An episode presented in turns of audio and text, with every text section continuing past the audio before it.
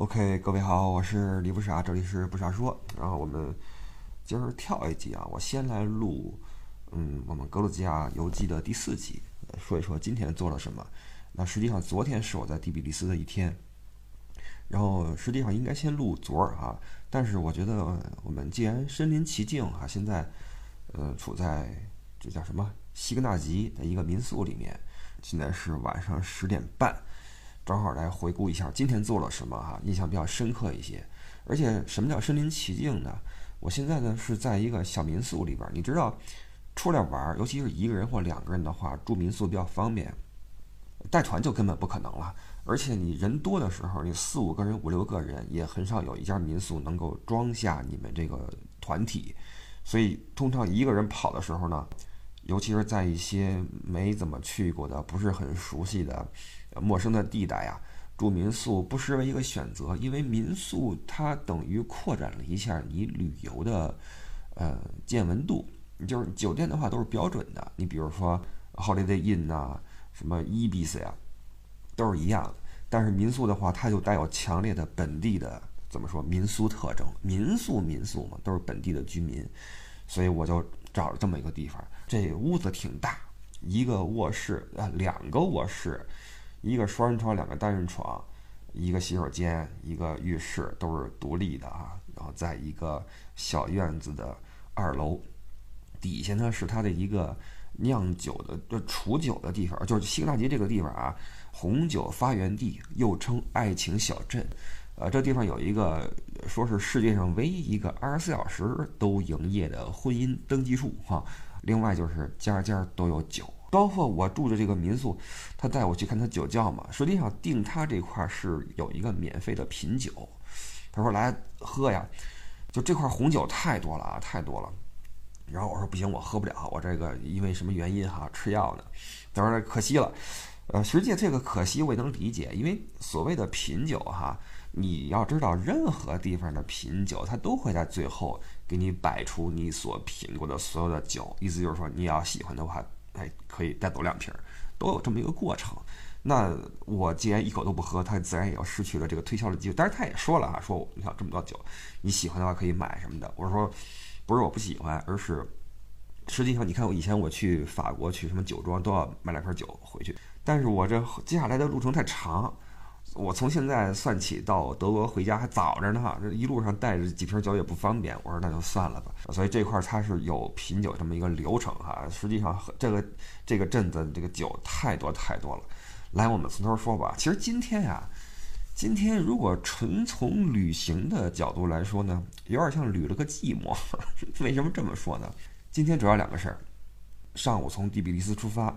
首先，一个去一个叫做大卫加列加修道院的地方，大卫加黑加还是加黑加，我不知道这边本地的语言怎么念啊。大卫加列加修道院就在那个山里面。然后另外呢，就是来西格纳吉，西格纳吉是在这个国家的东边啊，几乎都到头了。但实际上离第比利斯也不是很远，你甚至可以当天打一个来回。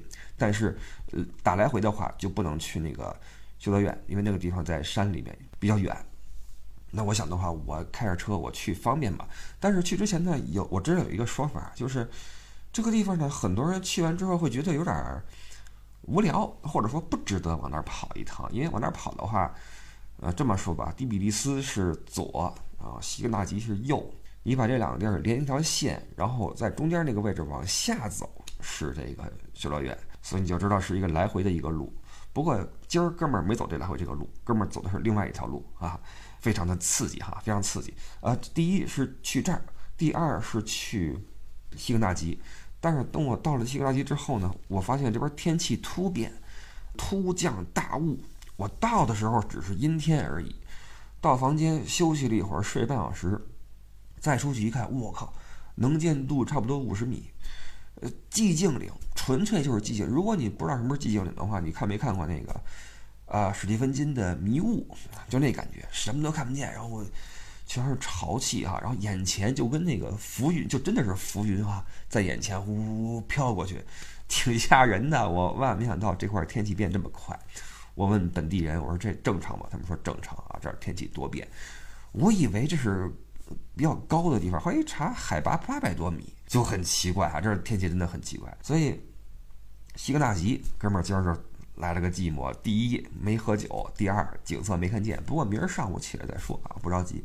那说说上上半段去大卫那个修道院那块儿，修道院其实平平啊，它有点像土耳其的那个。卡帕多基亚边上那些什么洞穴的那个修道院也好，什么也好，其实都有点像在山里面还有艰苦的地方凿出来的一些有关信仰的宗教的东西哈。然后也历经了历史很多变迁，各种教过来，包括什么异族过来，就什么毁掉、重建等等，都是这些事儿啊，我们就不细说。呃，但是去的路上真的是很很很刺激哈。我们说说为什么说很刺激，这个又要说回这个地图。我发现啊，谷歌地图啊，就是这么说吧，在来格鲁吉亚之前，我是非常信任谷歌地图的，因为在西欧非常好使，不论是在呃意大利呀、瑞士，不就就随便啊，就是我你知道带团的话，你经常要去查，比如说餐馆的开门时间、评价、菜单、照片。包括各条路怎么走，呃，步行的话怎么走，开车怎么走，我一直用谷歌地图，而且非常精确，非常精确，所以我是特别特别相信这个玩意儿。但是在格鲁吉亚是真的不好使啊，就是在第比利斯我们已经验证过了啊，指的路都是错的，而且不止一条路是错的，很多都是错的。出来之后，啊，我今儿就输入大卫咖喱加那个修道院，好，还是用谷歌，因为用高德它。高德地图呢，它虽然能给你指出路，但它没有那种卫星那种视图模式，而谷歌有那种模式，看着更清晰一些，所以我就还是用的，然后就按照它的路走了，呃，全程走了两个半小时，甚至更久，这是大大超出了预期的时间，因为预期的路呢，走的是正常的那种所谓国道或者高速吧，啊，起码从那个。横着的那个连线往南边下的时候，那是一条国道，很好走。但是我没有走，我走的是谷歌给我指的一条路。后来我发现，谷歌在这个地方指的不是路，它指的是一种可行性。换句话说，就好比唐僧去西天取经一样，啊，这个方向是 OK 的啊，路。好不好走不知道啊，沿途是什么不知道，但是这个方向是正确的。谷歌就是给你指了个可行性，看上去是路，实际上它它不能叫路。我真不是夸张，我觉得可能你们会认为我有我有时候打比方或者感慨一件事情会比较的夸张，但哥们儿今天说这个路真不夸张，这真是我活到今天开过的最差的路况，最最它。到后来连一点柏油渣儿都没有了，就全都是那个沙砾石组成的石头路，就跟那河床一样。开吧会儿，然后有那个泥土路、沙石路，各种路况。完了，我这又是一个，我今儿看了啊，丰田叫 Corolla，好像叫这个名儿。丰田一个小轿车，我都崩溃了。我好怀念那次开那坦克三百，开那坦克三百，今天在这儿。都会很崩溃啊，所以这个被这地图坑惨了。实际上，在前三分之一乃至一半的路的时候呢，还好，走的只是那种像有点像农村那个路啊，农村的路。完了，走到一个路口，我就发现所有车都停了，就没再前进了。我也不知道为什么，然后就我，我还确认了一下，我说是这儿吗？因为他让我拐一个弯儿，那个弯儿就不是路了，就是土。地上就是那土疙瘩什么的，然后看远处就是山，两个山中间一个夹道就进去了。地上是高低不平的土土坷了。我心想，也也许开过这一段，下一段就好了吧？毕竟这地图显示了嘛。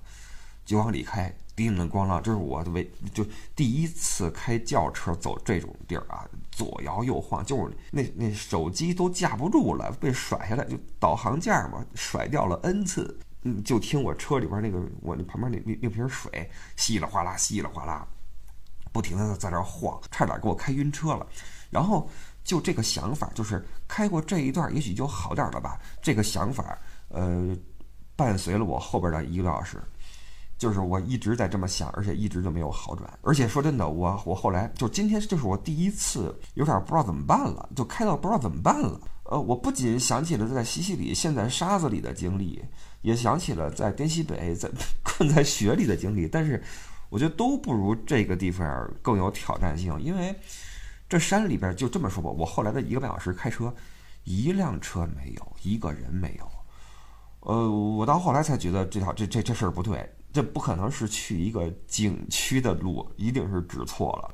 但是当我意识到这一点的时候，也不能说晚了，但是后悔药是很难吃的，因为这意味着你要重新再开回去，开回就意味着你要开回第比利斯，然后再选择那个国道还是高速的，再往东重新走。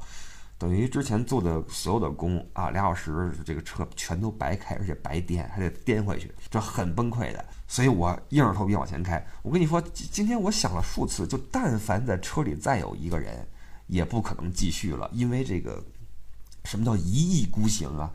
当有另外一个人跟你去合计这个事儿的时候，但凡出于一丁点儿保险起见，也回去了。也回去了，但我真的是一就硬着头皮往前开，我总觉得这这，我最慢的时候我看了，我是以时速差不多十公里的速度在前进，因为再快的话就就不行了，人就受不了了，就太颠了，真的是深一脚浅一脚。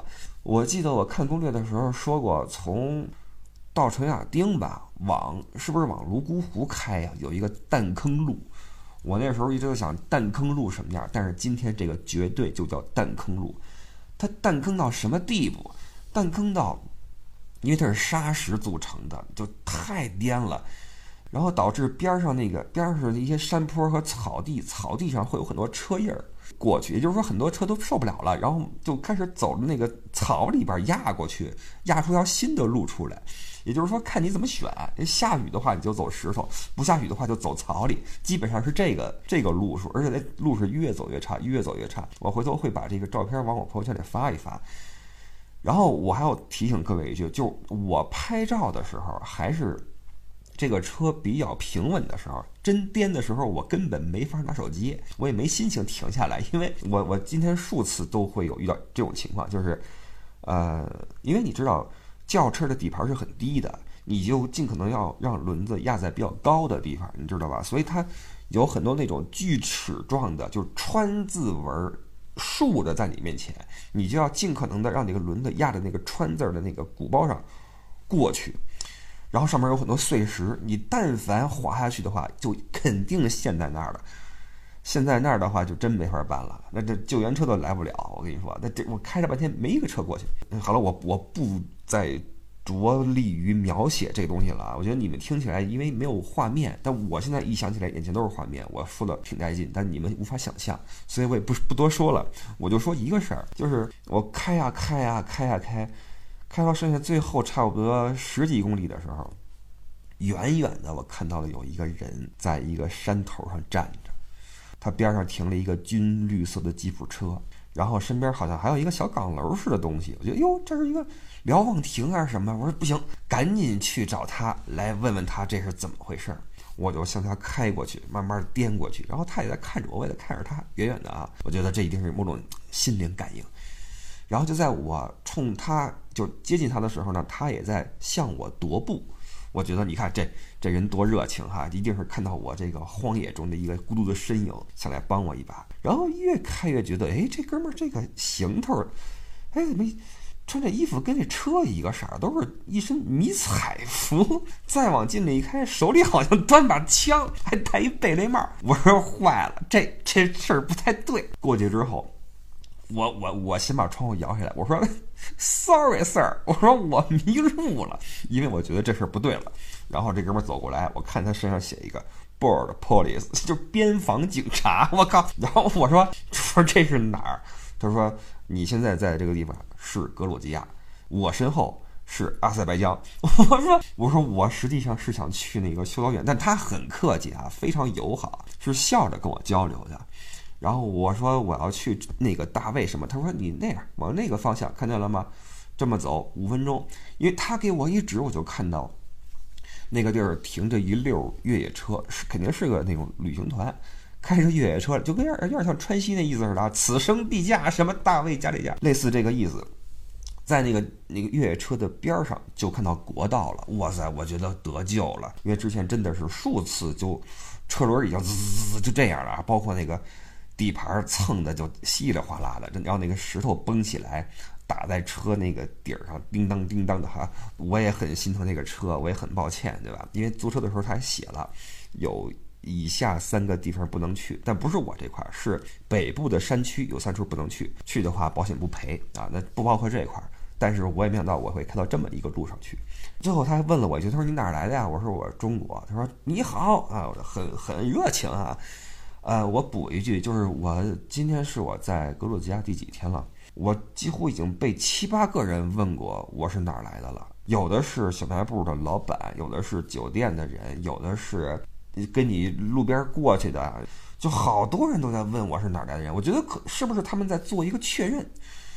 就是他确认一个趋势，就是现在有越来越多的华人在这儿出现了，对吧？我我估计他们会有这么一个感受，然后正在确认这个事情。当然也有也有贫嘴的，街头有些人你一看就是这街溜子过来问你是中国的吗？我我就不理他，我就走我自己的。然后他接着喊他说：“哎，他也是中国的，他也是中国的。”然后一指那个路边有一个。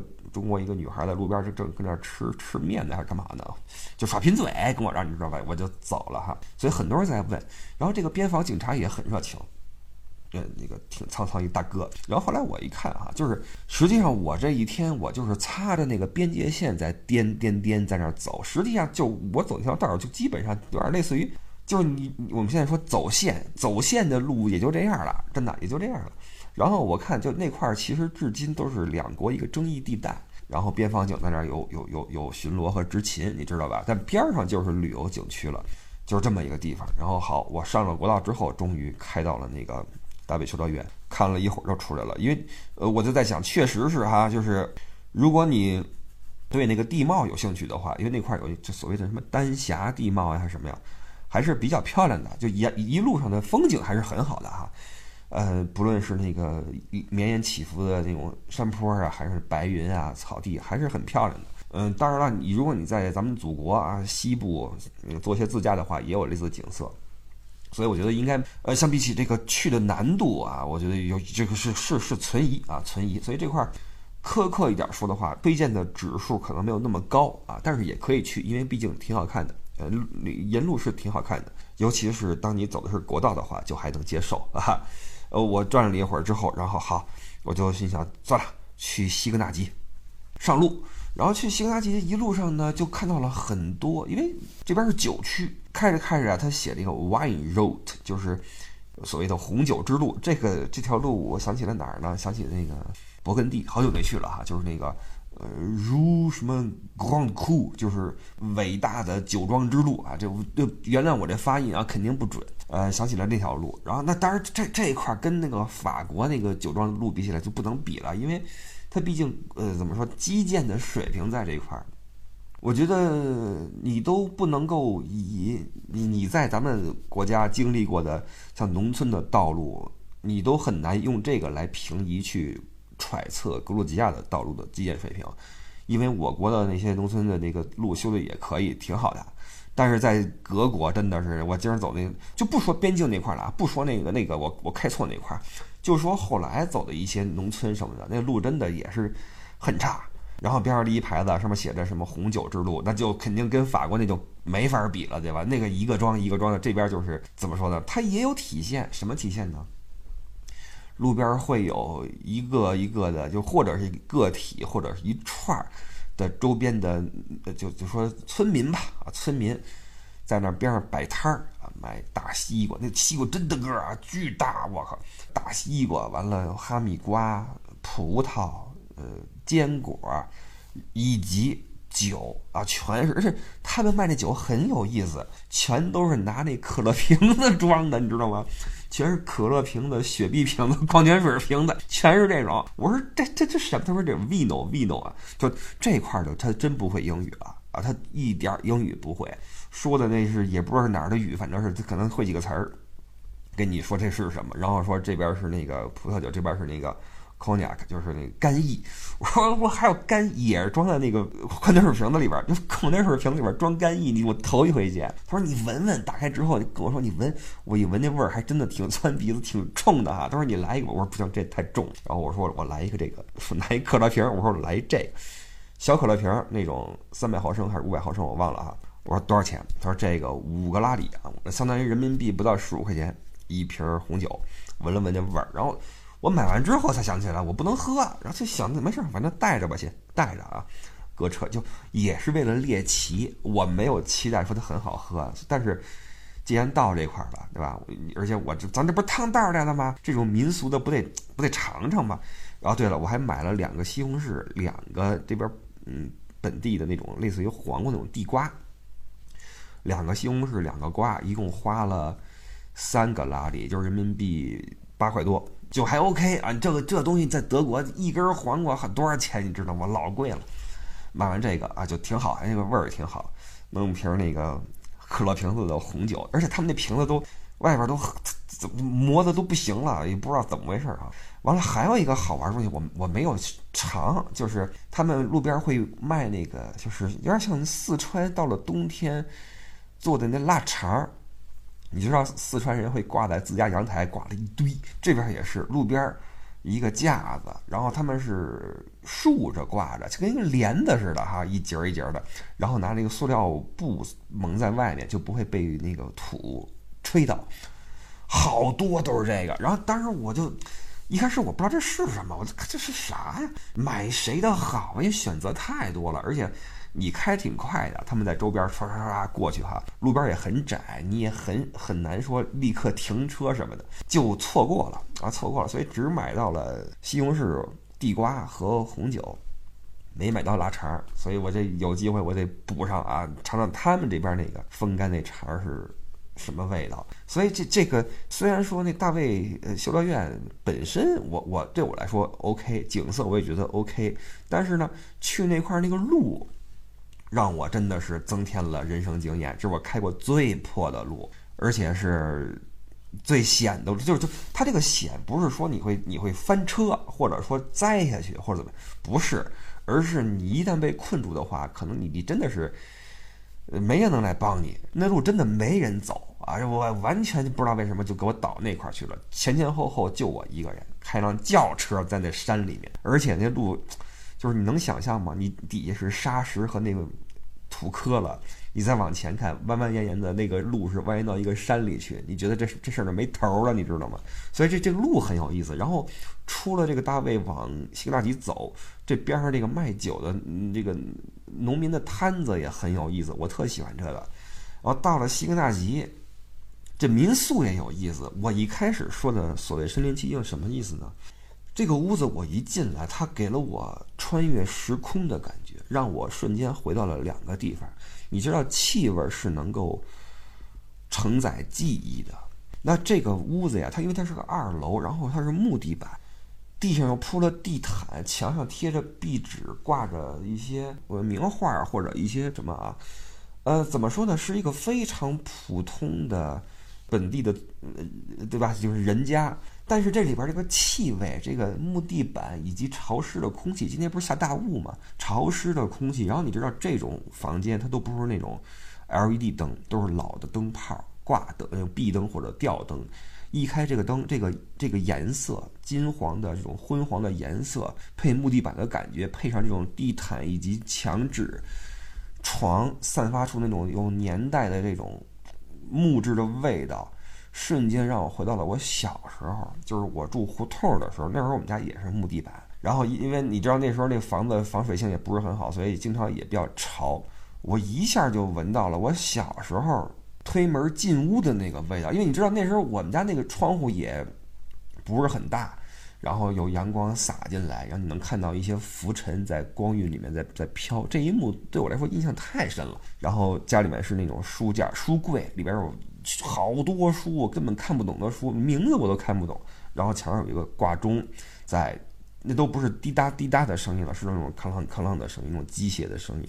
每到准点会当有那种就是发条的震动的回声啊，在空气中，在房间里面在回荡，然后特别的安静。那胡同里面，鼻子里面闻到的都是这个味道。所以我今天一进这块，我靠，我一下回到我小时候。还有一个感觉是什么？在那个念书的时候，在德国，去你知道你那个。这些欧洲这些老牌国家呀，他们的校舍有些地方是非常非常古老的那种场所，动辄这个几十年、上百年的一个一个老楼啊，或者这个百年的图书馆呀，就那味儿，就是有一些这个图书馆或者自习室是那种木头的感觉。我靠，就是一下就让我想起这两个地方，我所以我进来之后觉得特亲切，特舒服，然后这块比较暗，加上下午。下大雾，我又是昨晚没睡好，我昨晚上三点钟睡，早上起来七点钟就醒了，又开这么长时间的车，所以我头直疼，躺在沙发上，然后借着这个昏暗的这个光，睡了得有一小时，哇，真舒服！醒来之后，心中百感交集，啊，真的是百感交集，有一丝丝悲伤，说实话，有一丝悲伤。哎，然后我你知道吗？就是连就连他这墙上挂着一幅画，这画是我小时候墙上挂着那个同样的一个画。